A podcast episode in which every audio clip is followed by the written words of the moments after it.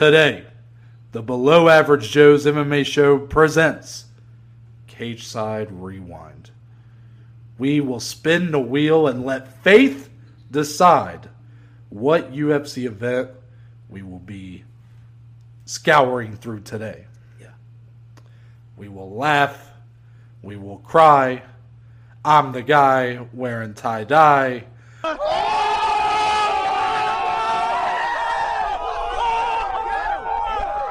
All this and more, and it all starts right now. Welcome, one, welcome all to the first Cage Side Rewind, a show where your favorite Joes go future to the back, and we take a trip down memory lane and check out some of the biggest, the baddest, the best, maybe the worst cards in MMA history. This is the portion of the show. This is the way it's going to open every time, people.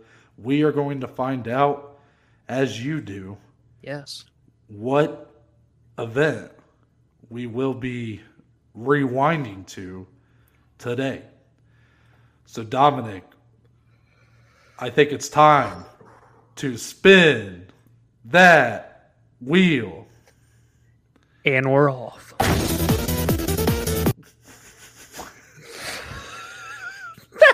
Music scared the shit. me. Uh, UFC 240. Not too historic one, you know? Well, I No, no, with it. we're, we're not going too far back for this one. So, an interesting card to start with. But if you guys want more details, then continue watching as I kick it over to myself. Take it away, Noah. Yeah.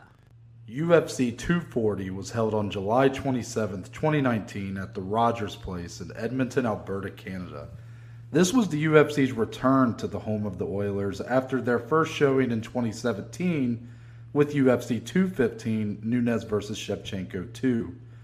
With an attendance of 12,144 and a gate of 1.4 million, the event was a step backward from UFC 215's attendance of 16,232 and $2.02 million gate. The main event would see the pairing of Max Holloway and Frankie Edgar fighting for Holloway's UFC featherweight title.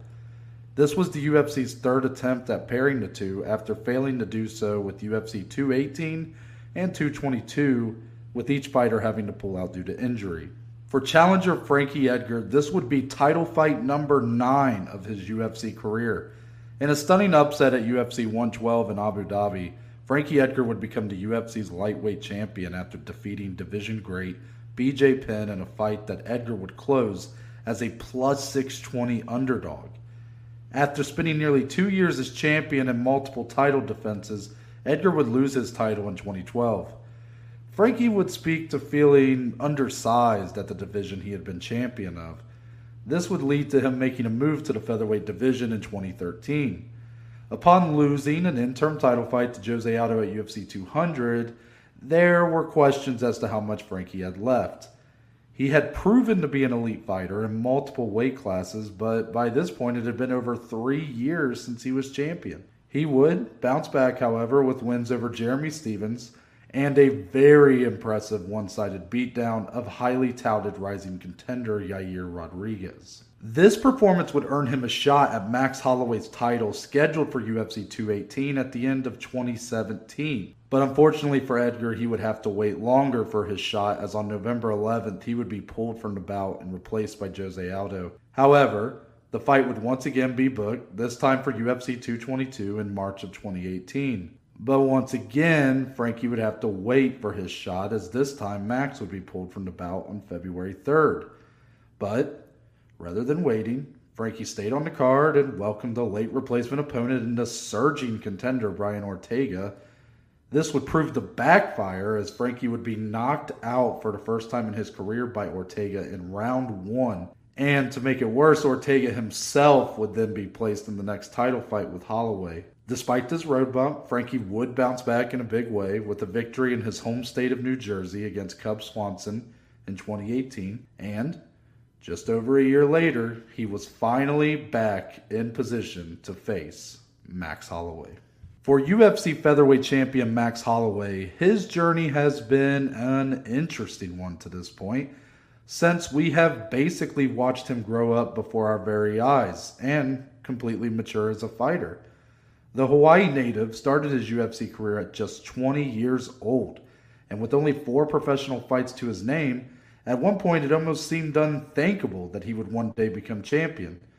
During that time, Max would find himself with a UFC record of 3 and 3 before embarking on the run that would define his career up to this point. He would rattle off 9 straight wins over the likes of Cub Swanson, Charles Oliveira, Jeremy Stephens, and Ricardo Lamas before earning himself an interim title shot against former UFC lightweight champion Anthony Pettis at UFC 206, where Max would finish Pettis in round 3. Six months later, he would unify the title by defeating Jose Aldo and cement his status as the best in the division by beating Aldo again later that year.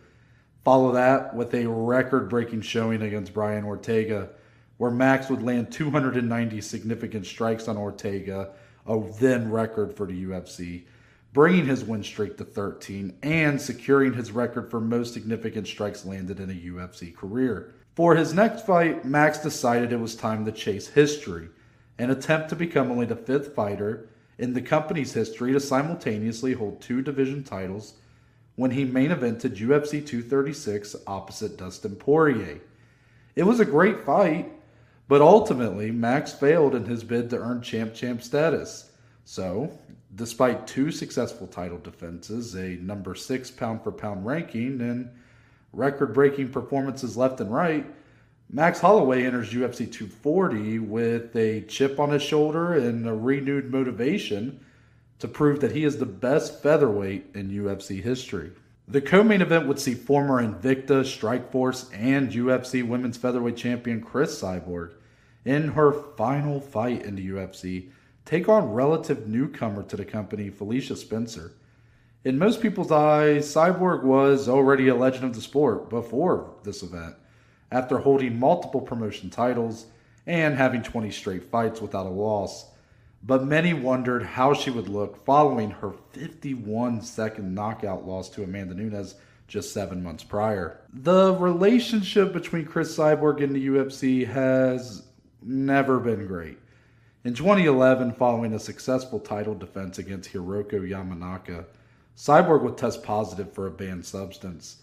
It would prove to be detrimental to her reputation and lead to many, many unfavorable insults from the MMA community, including UFC President Dana White, who at a media scrum in 2014 spoke on Cyborg's appearance at the World MMA Awards, saying she looked like, quote, Wanderlei Silva in a dress and heels, unquote. Yikes. There was also the feud between Cyborg and former UFC megastar Ronda Rousey. These two were asked about each other a lot. In August 2012, Rousey made it clear that Cyborg needed to meet her at 135 pounds if the fight were ever to happen. This point would be reiterated by Dana White after signing Rousey, with him saying Cyborg wants nothing to do with this fight after Cyborg had pleaded to make the fight happen at 140 or 145 pounds. This rhetoric would continue for multiple years, with Rousey and White trading turns, taking shots at Cyborg's failed PED test, and insinuating that her claim that she physically could not make 135 pounds was disingenuous. But then the impossible happened. In 2015, Cyborg announced she had signed with the UFC. And honestly, guys, there is so much more I have not mentioned about the feud between Cyborg, Dana White, and Ronda it could honestly take up the entire length of this segment and then some. But for the sake of time, let's go ahead and talk about how Cyborg's UFC career was going up to this point. She would debut at UFC 198 in 2016 at 140 pound catchweight. In fact, Cyborg's first two UFC bouts would be at this weight. This is because the UFC only had 115 and 135 pound divisions for their women fighters at this time. That is, until in December 2016 when the UFC announced they would be introducing a women's 145 pound division. Yay, all is right in the world. And we have an inaugural title fight. And it is going to be at UFC 208 at the Barclays Center in Brooklyn, New York. And It will be Holly Holm versus Germaine de Randamie. Well, this is kind of strange, isn't it? This division was clearly created for one fighter. That fighter is not presently booked or injured, yet that fighter is not in this title matchup. Dana White would blame this on Cyborg, going on UFC Unfiltered to claim Cyborg had turned down two different dates to fight for the title, citing an inability to make 145 pounds in eight weeks. What was Cyborg's response to this? Well, remember those two 140 pound fights Cyborg had taken to start her UFC career? Well, they had taken a toll on her, especially the last cut. They had had a tremendous impact on her, and she felt like she was going to die, in her words. Clips of her state during the cut made a lot of rounds in the media at the time and raised a lot of questions regarding unsafe weight cutting practices. This was, by the way, at a weight only five pounds less than the division we are currently talking about. But despite all the drama, Cyborg did eventually capture UFC gold with the TKO victory over Tonya Evinger at UFC 214. Two title defenses later, and the Amanda Nunes fight was next, which she lost in very emphatic fashion. As for what happens next, it kind of depends on who you believe. Cyborg said she texted Dana White the night of her loss, asking for the rematch with Nunes right away. Dana, however, stated multiple times that Cyborg did not want the fight and even said she was scared of losing again. So now she's fighting the unknown Felicia Spencer who debuted in the UFC just one month prior, defeating Megan Anderson. It kind of feels like there is so much going on outside of the cage with Cyborg's contract status and her ongoing drama with Dana White that the fight itself has sort of felt like a bit of an afterthought in the build-up. Will Cyborg be overlooking the hungry young challenger?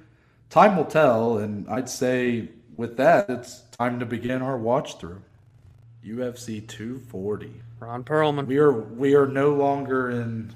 Um, when did they stop doing the bring the pain on pay per views? That is a great question.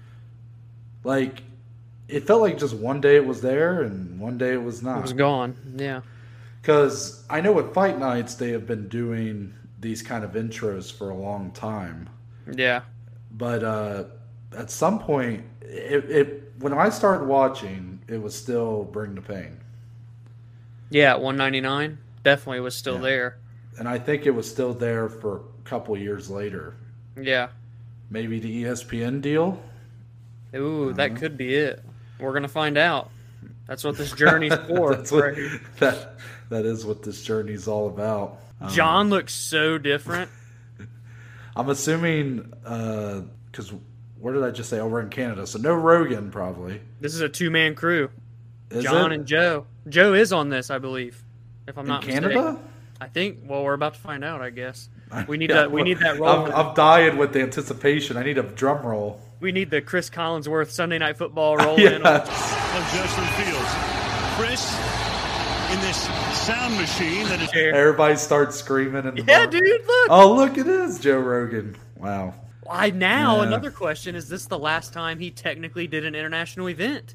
I wonder. I don't know. One. I don't know because that's so weird. Because I thought he never did international events. That that started years before this. Yeah.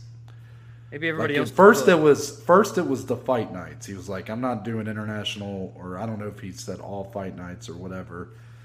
But all it, but obviously now he's just domestic pay per view. But yeah, I don't. Know. Maybe he was doing some stand up over there in, in Alberta. When was um when did DC and um Stipe fight the second time? You have uh, one month later. That might be why DC's not on this. This is one month during his camp, I bet. That's true. It looks like my pizza has arrived, so I'll be right back. Nice. I wonder what pizza you got, guys. Let me know what you think right now. What pizza do you think Noah got before he brings it in? I fucked up, dude. I fucked up big time. Oh no. Little note. Little note for all the listeners, viewers. Papa Murphy's take and bake pizza does not come to you cooked. Dude. Oh. Can I can I like can I like Oh, mean, this is oh. this is a raw ass. Like I'm sitting Yeah. over here, fucking.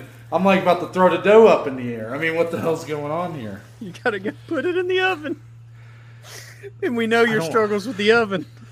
I, I don't have a I don't have a pizza like. Do you have a pan? Oh no! Can I just eat the toppings and not Ew! die? The longer I sit here and wait, that pizza is just. Please don't eat that uncooked pizza, The, Please. it's probably pretty good. Dude. Uh. Deiveson Figueiredo and Alexandre Pantoja both top four on the prelims, not on Mm-hmm. the main card. Now, all the disrespect to those flyweights, man. Some And it was fight of the night. Fight of the Of night course. as well. Who would have thought? Oh, I was gonna say we should guess what color Bruce Buffer's suit jacket is. He's in Canada. I'm gonna guess like a maroon. Okay, because I was gonna say straight up red. Is that fair to do red versus maroon? How are we always like how out of all the colors? Why are we picking the same one? I mean, what what is going on here? It's got to be that Fine, family fine. colors. You go with red. I'm gonna pivot. Okay, you better hurry. Light blue. No, dark blue. Dark blue. Noah says dark blue. I say red. Oh, Canada. Let's Look hear like it, Bruce. handsome. What you got? Give me red, baby. Oh, that's you would have been more right than me. I think. That's think. such bullshit. I know Bruce Buffer so well. Dude, I could get a Frisch's Big Boy right now. I've not had Frisch's in so long. Oh, round one I. I'm not big on mustard. Yes, fight has started. I like just regular mustard, and I do like honey mustard at times, but like spicy brown mustard, I'm like, what the fuck's going on here? Oh my gosh. Christoph Ooh. Jotko just did a dipsy daisy flippy do. Joe Rogan says it got sloppy though. Sloppy toppy. Sorry, sorry, a what? Uh, Joe Rogan said Jotko got sloppy toppy. But, well, but I'm talking about the dipsy doozy flippy Oh, doo. yeah. Yeah. I mean, if there's ever a fight between Mark Andre Barrio and Christoph Jotko, this is how you would think it would play out. You know? I don't think that was a compliment, but you're right. We've got booze coming in for the first time on the pay per view. And these are Canadians, by the way. They Yeah. definitely give them a lot more slack. I mean, if this is an American audience, they're booing two minutes into the Two first minutes round. in, yeah. This one, Canada's so nice, it took them six minutes and forty seconds before they booed, and they already stopped. So Yeah, well, oh. we'll fo- oh my god, you're I- uh, right about the. How is that not a dick shot? I mean, is the dick just not there? What? So- yeah, like Jotko's landing more. That was a nice Oh, take. shit. Oh wow. Okay. Well, How's that? Somehow that he ended up on the bottom. Yeah, and he had full mount too. I mean, that was literally at the buzzer. That looked like someone weird. trying to take down Derrick Lewis. You like get a great takedown and then he's on he top. lands- It's like yeah. how, how did and then it's like the record scratch. It's like I bet you're wondering how I ended up down Yeah. here. Yeah. So fight one ends via split decision. Your winner, Christoph Jotko. Christoph Jotko just did the spinaroonie. Sorry, Noah. Go ahead. I did, I did notice that out of the corner of my eye. That was very impressive. Uh, probably the most impressive part of the fight right there. So, Dominic, what were kind of your thoughts on Barriault versus Jotko? Oh, there's Volkanovski. How cool is that? that. Number one ranked Alexander Volkanovski. He weighed in as the backup for the main event. Interesting. Did you notice that like there was hardly any reaction for him too? I know.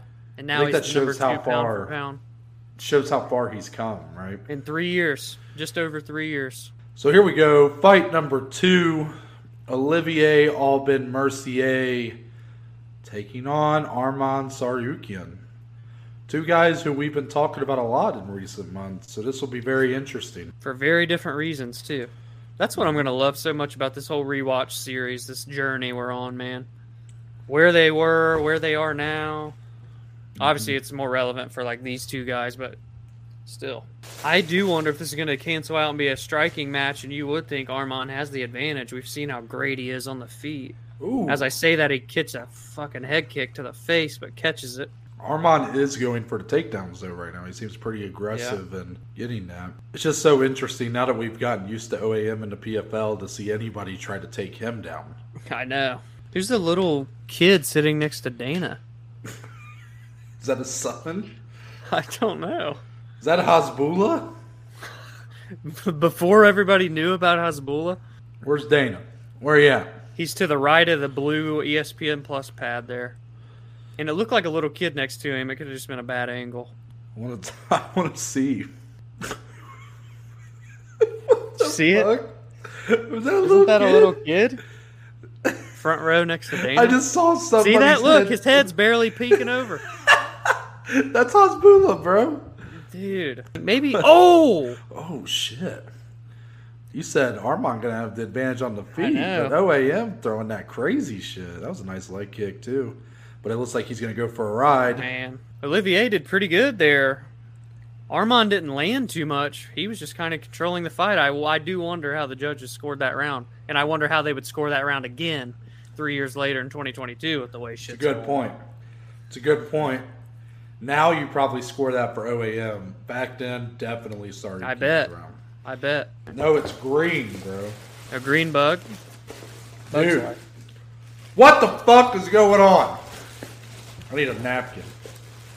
I need like ten napkins. I don't want to touch Ten this. napkins. Honestly, right now, OAM looks like he could be up oh. 2-0. I, he very much could be up 2-0. Jon just or Joe said this could uh, e- easily be one to one. And again, I'm just I keep hopping back to where we're at present day in 2022, thinking OAM's up 2-0 easy in 2022. I am super intrigued at the this round and just the scorecards in general. It's I mean OAM is look beating Arman on the feet. Mm-hmm. He's holding uh, strong in the grappling department, not getting taken down. I mean, this is um, I'm having a hard time finding much success for Arman. Really, I mean, let us not forget how you know awesome Arman's uh, elbows are on the ground. Shout out my man Joel Alvarez was on the worst end of those. Oh my god. That was a that was one of the bloodiest fights I can remember in the last couple years. That fight was uh that was a great that was just a very fun fight to watch, but man, poor Joel Alvarez just got steamrolled. yeah, man. Joe saying that he's likely going to secure know. a decision with. He's like very confident that Arman's going to win. That's uh but I do want I wonder at the time me watching this if I thought the same thing though. It's so interesting to see where we're at right now with judging and everything. I just don't understand. The rules didn't change, I know. but somehow They're they're, they're just more prominent now, I guess. apparently our understanding of the rules have changed massively. Like the rules that were in this fight that were used to score this fight were the exact same Yep. that we have now. Yep. The changes were made like three years prior. Like basically since I've been watching, it's been these rules. All right. so I don't really see. understand why the last few months all of a sudden everything changed. I say, what were we what were we missing? You know? Yeah. Yeah, I mean, if I if I uh, am scoring the fight right now, I score it two one for OAM, but clearly that's wrong. I just uh, it's going to be a 29-28 Arman, I imagine. I wonder if this is a split. I'll be curious. That was a What is- 29-28 unanimous across the board for uh, Arman. So, like Dom just said, Arman Tsarukyan gets the unanimous decision win over Olivier Aubin Mercier. So, Dominic, your thoughts on the fight? You obviously disagreed with the judging, but overall, good fight. Not a great fight. Yeah, what are you what are you thinking? Better than the first fight of the main card. Nothing great, but it, it makes it cooler to watch that fight and know where both guys are now in 2022.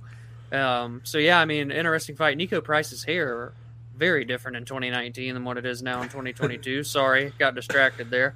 Uh, but it was the high level stuff, much like you would assume from OAM and Arman Saryuki. And that was Arman's first UFC win, and we've seen what he's done since. And like Noah and I were discussing, that may have been OAM's last UFC fight. We're not 100% sure. We could even look that up, I guess. But look at that. Jeff Neal, minus 330 coming in against Niko Price, plus 260. I guess at the time, that makes a ton of sense. This is Jeff Neal's rise still, right? He hadn't lost yet in the UFC. Niko Price is just one of those guys who's never in a boring fight. That Never. knockout of James Vick is just brutal. The Randy Brown knockout where From Randy's bottom like guard, yeah. I mean, that's just Niko Price is just a fucking animal. Dan, Big Dan Miragliotta, your referee. Another guy we haven't seen in a And while. we are kick-starting fight number three. Jeff Neal taking on Niko Price. I have I don't remember this fight very well, but I doubt it's going to be boring. Let's put it that way. Yeah, His hand speed so fast, Jeff Neal.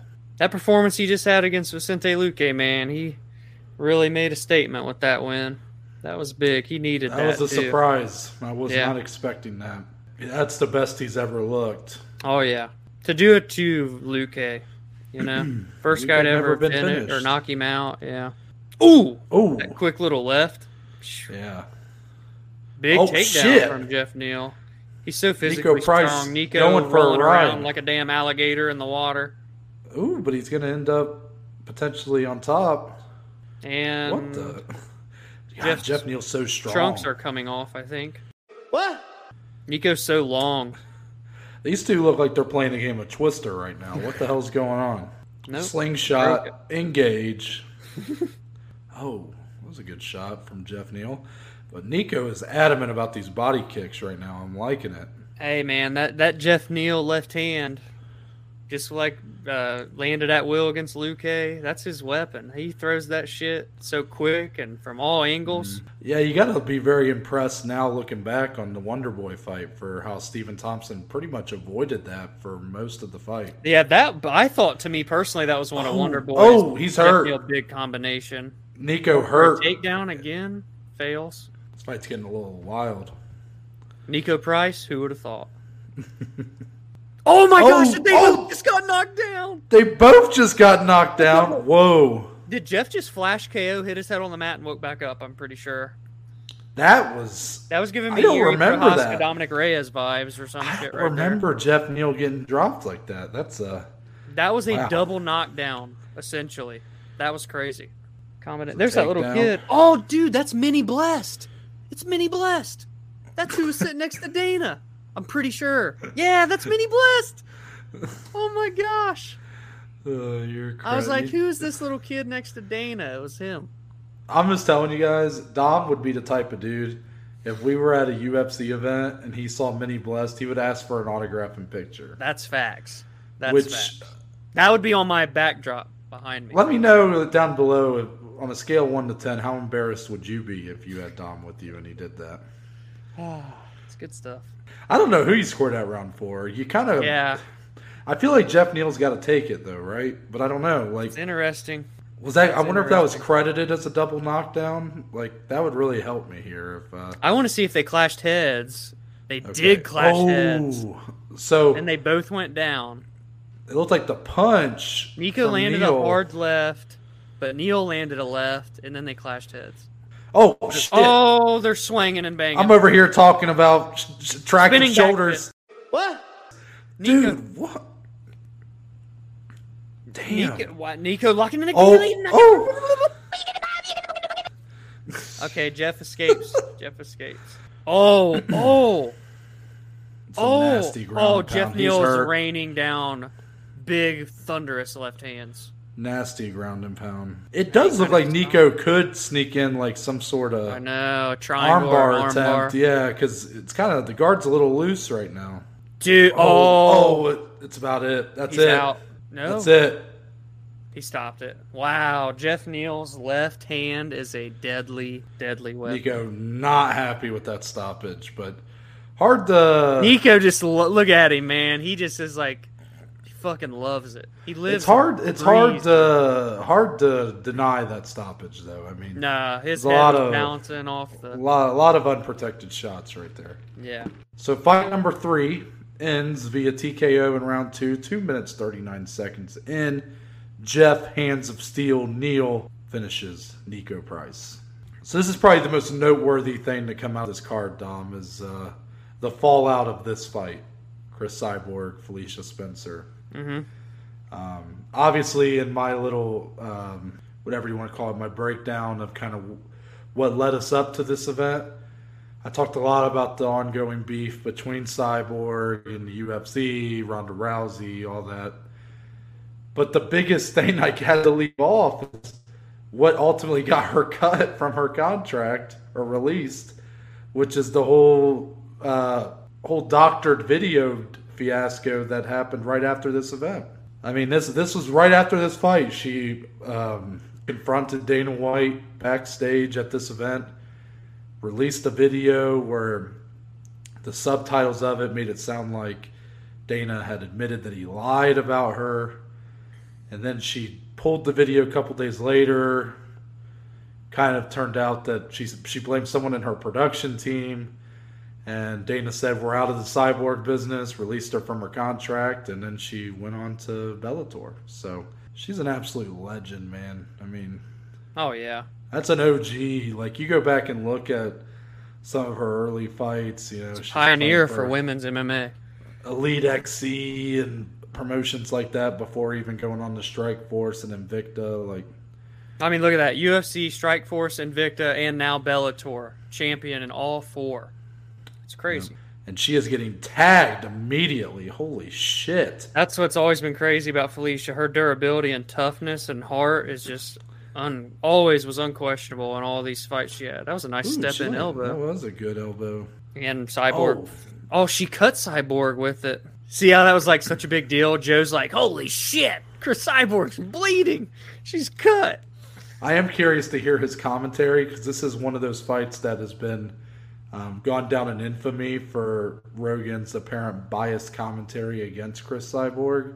Okay. Um, so I'll be curious to see how that sounds. Because if I remember right, this is pretty much a clean sweep for Cris Cyborg on the cards, but Yeah. um, Rogan made it sound like a much closer fight. So we'll be interested to see how that goes. Those knees Ooh. to the body. Oh, Ooh. man. Oh, oh my sweet Mother Mary. Her power and just strikes her. Her combinations have always been so great, Cyborg, man. The way she puts them together four, five, six. Like that's your mom walking in on you in the north south position in UFC is my mom walking in on me in the strip club in Grand Theft Auto Five. I've never heard a better analysis. Never forget my mom being like, "What the fuck." I'll never forget that. And I was like, ah, it was a mission, I swear. it's part of the game. Mm, dude, the knees to the body are making me. What? Oh, that elbow. Oh. oh, oh my Oh. gosh. Good bounce back win for Cris. Yeah, here's See how Joseph. this- oh, Oh. Joe's so witty when things happen like that. And we would never see her again in the UFC. As uh, following all that shit that happened backstage, she would be released from her contract. It's kind of a somber end to the UFC career. Yeah. I do Yeah. miss Max being in this position. You know, hmm kind of sucks watching him lose the way he did the Volkanovski. I mean, I love Volkanovski, but God, I miss Max. Was just the confidence, the way he, the swagger, the way he talked, the way he fought. Like that was a that was a fighter's fighter right there when he was champion. You know. Absolutely. And we're ending round two, and I still don't think much has really happened here. Yep. Frankie going for a little something, something, but and Max said, "Anything you can do, I can do better." Uh, that was an interesting way to end that round. 2-0 Max. Do you remember like what's your earliest memory with the UFC? Like earliest you can think back. Probably Is there a fight? probably Chuck and Randy Couture. I'd say a was the one. one that's prominent in my head. Like I vividly remember renting that because I know Dad had bought pay per views before that, but the one that I like literally remember, probably Chuck Yeah. and Randy Couture. Yeah. That was literally the the fight that really started the boom. That was that. And Ultimate Fighter season one had just wrapped up.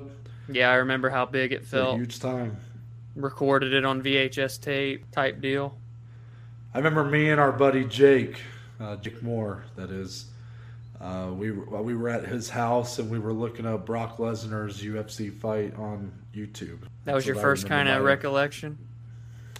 Yeah, and then I and then I think I saw Forrest Griffin versus Stephan Bonnar on YouTube, Yeah. and then because I went back, I went and cleared out a lot of my Facebook history just because it's so cringy. Yeah. and I had posted like two or three times in like 2011 or 2012 about the UFC, and I had Oh, no really? idea. But it would be like me being like, really hope my parents decided to get me UFC whatever for my birthday. And I was like, I don't even remember asking for that. Like, That's So. I always had that fleeting interest. It just never was able to commit to it, you know, because I didn't have the money to. I wasn't buying the pay per views, you know. Yeah, yeah. Chuck and Randy, and then um, Rich Franklin was a big deal around here because he's from Yep. Cincy. My dad's met him. My dad's Yeah. met him. Yeah, uh, local Had gym. no idea. Had no idea he was uh, one of the best fighters in the world when he met him, though. Yeah, he was legit, man, and a full time teacher on the side, and worked out at a gym that's now Queen City Grappling. Um, pretty successful little local gym here. Has fighters. Shout out Jimmy, Jimmy Sandlin, right? Fighting in Combate Yep. and whatnot. I mean, they have good Yep. fighters there. Back when it was just the Power Station gym, Rich Franklin was there. So every time he fought, it was a big deal. Then my idol, you know, Anderson Silva, had to, you know, send him into oblivion two times. you know, it was uh, Send, send his ass to one championship, bro. Little did I know that was kind of almost the first uh, passing of the torch for me, you know, because I came in with Rich and cheering him on, the Ohio guy, and then my all-time favorite fighter takes the title from him and runs with it. Mhm. It's crazy. I never thought about it that way till right now. Who was like that first also- fighter for you? That you know, I mean, I Like, guess once I started, like once I Yeah. started watching, let's go to like UFC 199. 199 and like what fighter really stuck with you that first year? That was like, this is who I'm gonna ride with. This is who's So Stipe was an obvious one, right? We saw him live, from- and yeah. he was Cleveland champion. Was Robbie there yet? Um, I remember getting really excited about seeing Anthony Pettis when we were at the UFC remember that. 203 live event yeah. and or fan expo, and then it rained, so we couldn't meet him. So I remember really Yeah. liking Anthony Pettis. I really liked Nate Diaz and his when him and McGregor fought. I was rooting for Nate at B Dubs. I remember watching that fight with you. Yeah. It's the first time we ever watched the fight at B Dubs, actually. Yeah, you know what I remember People- even more? Well, not even more. I mean, that fight was fucking awesome, but uh that was when uh, Rumble knocked out Glover Teixeira. That was whew, Yeah. 13 Um, second uppercut from hell. Man, that was our stomping ground. That really started a trend for us that lasted uh, quite some time. It Dude, did. we went to we went to B Dubs for almost every pay per view from like Yeah. because there was a little gap after 202 because then we went to 203. Yeah, we You- went to you- that one. We were home for 204 and 205. I watched 205 at your house. 204, you were at B Dubs with other friends. I, I Yeah, I remember that. Yeah. because I got invited, but I couldn't go for some reason. Yeah. 206, I don't remember watching live. 207, Rousey Nunes was at your house. Yep. Cody yep. Garbrandt, amazing. That was a, like a uh, New Year's Eve thing. I had a lot of people there. Yeah, actually, Cody was one that I was like, I thought he was going to be like my guy for uh, up until now, and then he kind of. Yeah. I mean, we met him, and then his next fight, he won the title. We met know? him twice, you know. Well, yeah, twice now. I mean, I love Cody. Don't get me wrong, but like, I really like. I was like, I was like, my Ohio boys are champions, you know, and Yep. Yep. Cody just didn't really happen. But and then from there, I'm pretty sure we just started going almost every month. Yeah, I know 209 was back home. That's the one pay per view I've gotten my dad to watch with me live. Well, that and International Fight Week just a couple months ago. That was Wonder Boy versus Woodley 2, and I had to apologize mm. to him for spending his money on that card afterwards. Yeah. Yeah, a lot of memories, man. My entire college experience is essentially tied to binge drinking and people kicking each other's ass and the cage. Yeah. You know? I mean, really, the MMA, the UFC, like that was a huge part of the college experience. You know, I Yeah. pretty much for five years, I may not have watched every card because it really might have taken me time to get to that point. But God, I checked in on every card, saw the Yeah. results, saw what happened. You know, a lot of a lot of memories. It is very interesting. Once we started doing the podcast, like before we started it, I thought I was a hardcore fan, and I would say I Yeah. was. Yeah. Yeah. But the leaps and bounds that we've gone since then, like in knowledge and Yeah. just everything. I mean, like I'm almost embarrassed that I thought I was smart enough to do a podcast about MMA when we started. yeah. Compared to where we are now, I would Yeah. agree. I would definitely agree with that. But you know. I I also love that about us that we kind of just went for it and didn't give Yeah. a shit what anybody had to think. Didn't care who was out there doing it already. Yeah. We just wanted to do it for fun. And it is fun to go back and listen to our thoughts on UFC Yeah. 252 and the pre. Like I go back and listen to old episodes all the time. I mean, obviously we've improved a lot in our our setup, our audio, our The content format. has changed. Yeah. Yeah, but um, those conversations are still very authentic to me. I still love listening. And and and that is much to the part of that guys. and I think we probably said it in the pilot, but that was every conversation Noah and I would have before the podcast. Mm-hmm. Like the conversations you hear on here are what we do out of the podcast and what we were doing Right. leading into the podcast because we had talked about starting it for like a year or more at that Yeah. point during all those cards that we would go watch. We would sit at beat ups for six hours and just eat wings and I drink a know. beer and I mean and now They'd have to kick us out sometimes. They the literally would were have to kick us out at 2 a.m. or whatever, you know. Yeah. Noah would even take Well- a poster from the wall. Remember, they would let you Yeah. have a poster. Yep. And you know what? Um, what's so interesting is that now we talk at least. I mean, we pretty much talk every day if you include our Twitter and group Yeah. text with our buddies. But as far as face to face or in this kind of way, I mean, we're talking at least twice a week for multiple hours. Yeah, At Yeah. that time, before the podcast, you know, me and Dom were in the same college, but once we stopped rooming together, we Yeah. were sort of living different lives. Like I was Yeah. very into my like fraternity life and um, campus involvement, and yeah, Dominic was very much still into sport management. He was working at the ticket office and very into the athletic side of uh, our school busy schedules, man. yeah, and uh, so really, those were the only times that we Yeah. were we were coming together, and we were spending six hours talking about what was going on in our lives, all updating each other on all the crazy shit that had happened Yeah. with each other, Yeah. and talking MMA. So yeah, those. Um, I almost uh, part of me wishes we would have recorded more of those conversations before it became such a reoccurring thing, right? Yeah, those are those moments you can really just cherish and always bank in the memories. Mm. You know, like those were. You know what did Andy say in the office? I wish you knew you were in the good old days before you left them, or whatever. yeah, he said. yeah. That's that's probably the best quote that show's ever produced. I yeah, mean, that's one of my favorite. obviously we quotes. love the office right like love the office but it's gotten a little overdone with the quoting of the show and stuff but that quote Yes, top notch absolutely.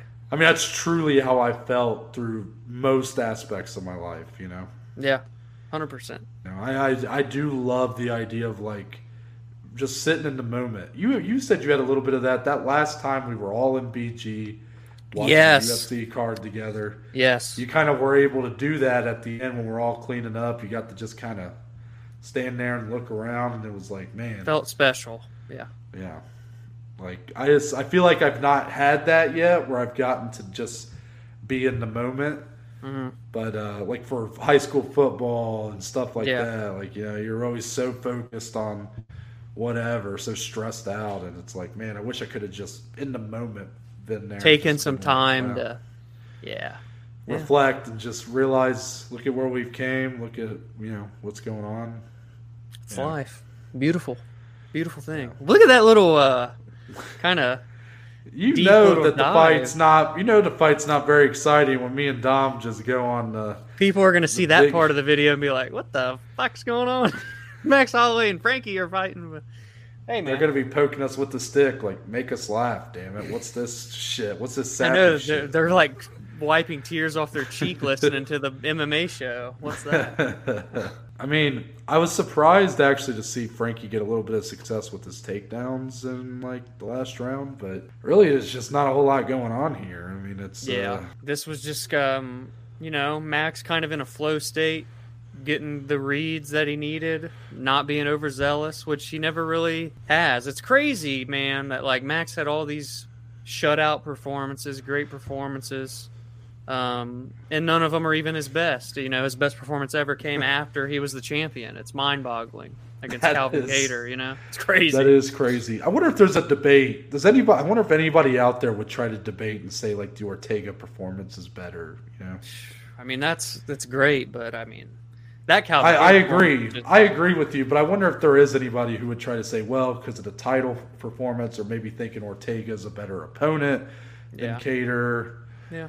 I do wonder if there's anyone, but I think it's pretty clear that's like the best performance in UFC history. His win over Yeah, it's unreal. And I mean, you know, I mean, not that Brian has done bad things. I mean, he took a while off and then had his best performance ever after that against Korean Zombie. But Calvin Kattar had his best performance ever against Giga Chikadze and had a very close fight with uh, Josh Emmett this year as well. So What's a shame is I might do it again. It's like that goofy meme where he's like, I'll fucking do it again. that's, that's to be me. oh shit, man. I just gotta find a uh, just a sweet little Southern Belle that's got Fubo TV subscription, and just be like, "Hey, baby, you trying to watch the Challenger series and chill?" What? Oh shit. Noah can be that meme that you would see on Twitter where the guy's like in the girl's ear, but it's Yeah. the Challenger Yeah. series. She's like, "This isn't what I thought when Yeah. you said Challenger series and chilled." It's me being like, "Carlos Leal has got to be a favorite to win this season." Yeah, yeah. he he not only didn't get a contract last season on the Challenger Series, then he gets a late notice fight against Ray Cooper III, who won the previous season. And this woman's like, "Oh my god, dude!" I fucked up. Well, Max Holloway, and still your UFC featherweight champion.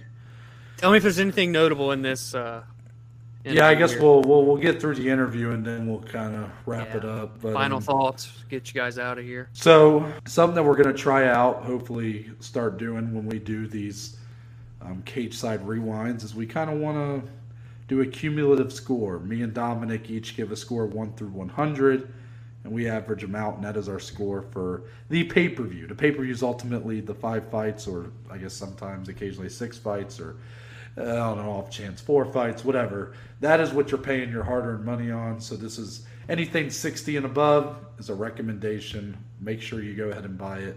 Anything below that, it's a skip. Uh, also, want to shout out two good friends of ours, the Barely Critical Movie Review Podcast. We're kind of taking that scoring concept from them.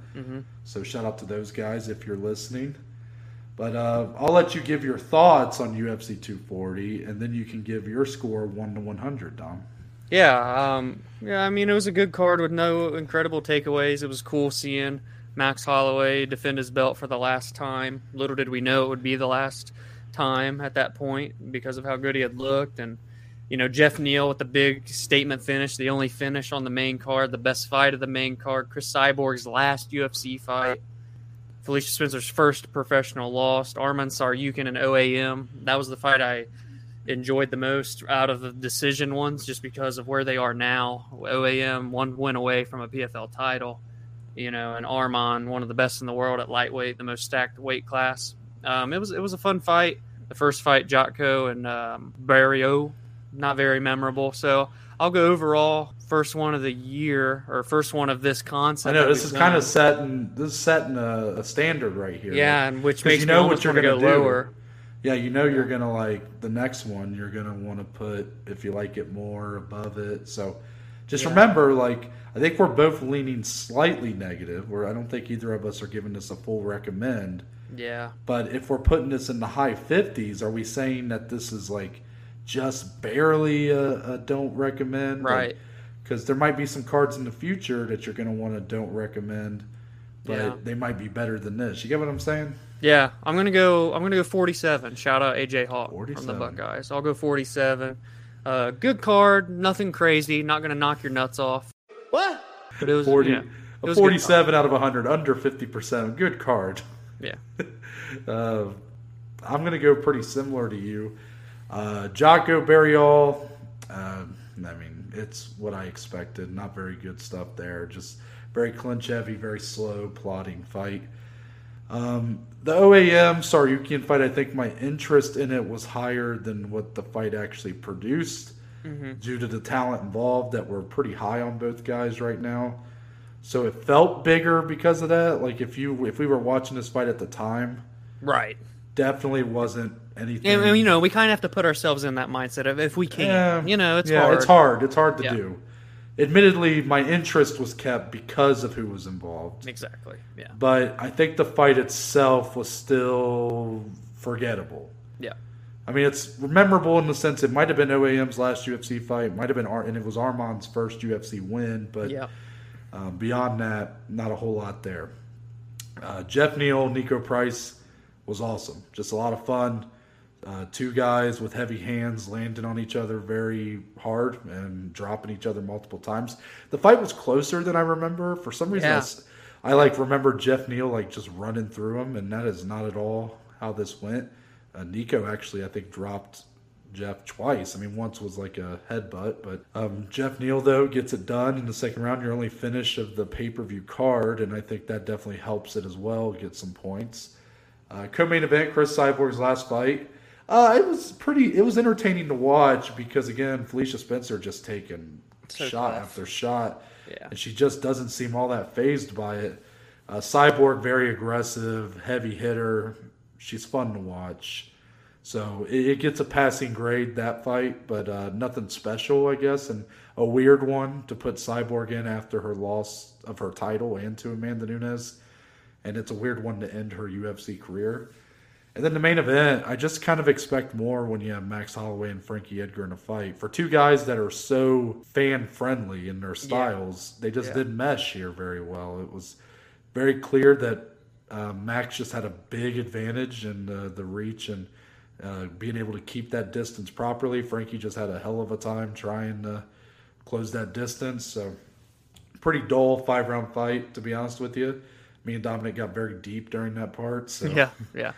So all in all, I'm basically saying there's one really good fight. There's one fight that's worth watching, and then you basically have three fights that are kind of forgettable. So God, now I'm tempted to go lower than you based off of what I just said. But my original score was going to be 49. Now am I going to stick with that? It's Max Holloway's last title defense. It's Cyborg's last UFC fight. It feels a little more relevant because of that, but really it's a pretty forgettable card. I'm going to go with I'll go with the 49 because we're going to meet in the middle and then it'll be a 48 out of 100 and I think that's Yep. a very good like score. So Yeah. UFC 240 hopefully in the there'll- books. maybe maybe Dominic will put a little a little something on here. 48 out of 100 is what the below average Joe's MMA show gives UFC 240. Comment below your uh, score for UFC 240. Uh, let us know if you guys were able to, if you guys went back and watched this due to this episode or or what have you. Let us know what cards you want to see next. Admittedly, we're not going to use your suggestions unless we get some overwhelming support for one, because we got the spinner wheel deciding how we're doing things around here. But let us know what you think of the concept. I love. Uh, I, I'm Yeah. so. I'm hoping again. We have not edited this and put it together yet. I if it turns out the way that I envision it, this is what I am going to be most proud of up to this point that we have created. It's really what I want us to to hang our hat on and, and point to when people say, "Why should I watch the Below Average Joe's MMA show?" Content like this Yeah. For now, this is the content we're giving you. You got the the podcast that we do twice a week. It'll vary depending on the month, but you'll get verbal sparring. You'll get at least, I'll put it like this. You will likely get at least one verbal sparring and one cage side rewind a month. Yeah. Could there be more? Maybe. Is there a month where we might not be able to do one of the, it could happen, but um, hopefully one a month for each. Um, so that is really what you're getting for the near future, but that's not to say that you won't see more in the future because we've got a we got a list of ideas and we're still brainstorming. We've been in such a creative flow recently that who's to say that tonight me and Dom don't hatch another idea and we're talking about it Sunday. Um, Yeah. Talking to some people from the community as well, Yep, you know? that's potentially on the horizon as well. So, really appreciate you guys taking the time to listen, to watch. Uh, please drop a like, drop a comment. It helps the algorithm. Uh, follow us on our social media at the Bajma at The the, Bajma. the BAJ MMA. Um, let us know your thoughts on this concept, ways that we can improve it. Um, again, really appreciate it. But Dominic, there's only one way we end our shows around here. I know this is new content, it's different than the podcast, but I refuse to have a normal sign off. So I'm going to put you on the spot and say, do you have any closing statements for this very first Cage Side Rewind? Oh, look at that! You, you had that ready. I literally did not tell Dom that we were doing that, and that man put it there. He had the banner ready to go. But do I have one? Is the thing. You gotta have a Um, question or something. There's got to be something in that brain. Oh, dude. You know what? I'll do. I'll do this. I, it's going to be MMA related. I know we don't like to do that, but we asked each other this question. Um, surely this conversation is going to be in the episode, so I'm going to ask it here to you guys.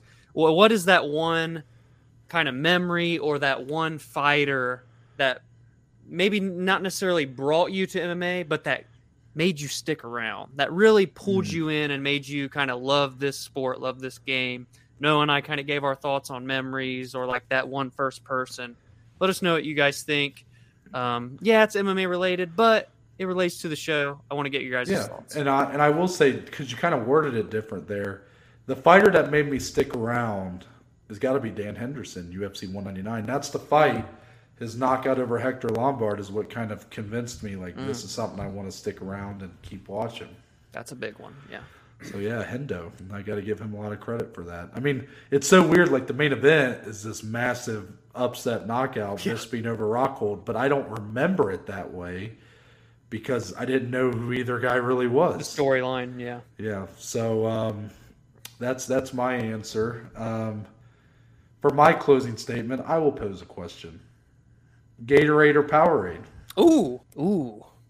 Ooh. Uh, you know what? I think Knee jerk reactions to immediately go Gatorade, but do not overlook Powerade. you have to here. think. I think right now, 24 years old, current day, I'm taking a Powerade over a Gatorade. I think I am. It kind of depends on the flavor. I True. will admit. I'm specifically thinking of the blue one, dark blue Yeah, one. Mountain Blast, I think it is Mountain Berry Blast or whatever. Yeah, Yeah. yeah. To me, the Powerades are defined by the blue and actually the pink, pink lemonade. Okay. Okay. just fantastic. But you know, if you put it up against Gatorade's um, Glacier Freeze, I mean, come Oh, on, guys, that's an all timer. Yeah. yeah. Uh, I even I'm a big fan of the white.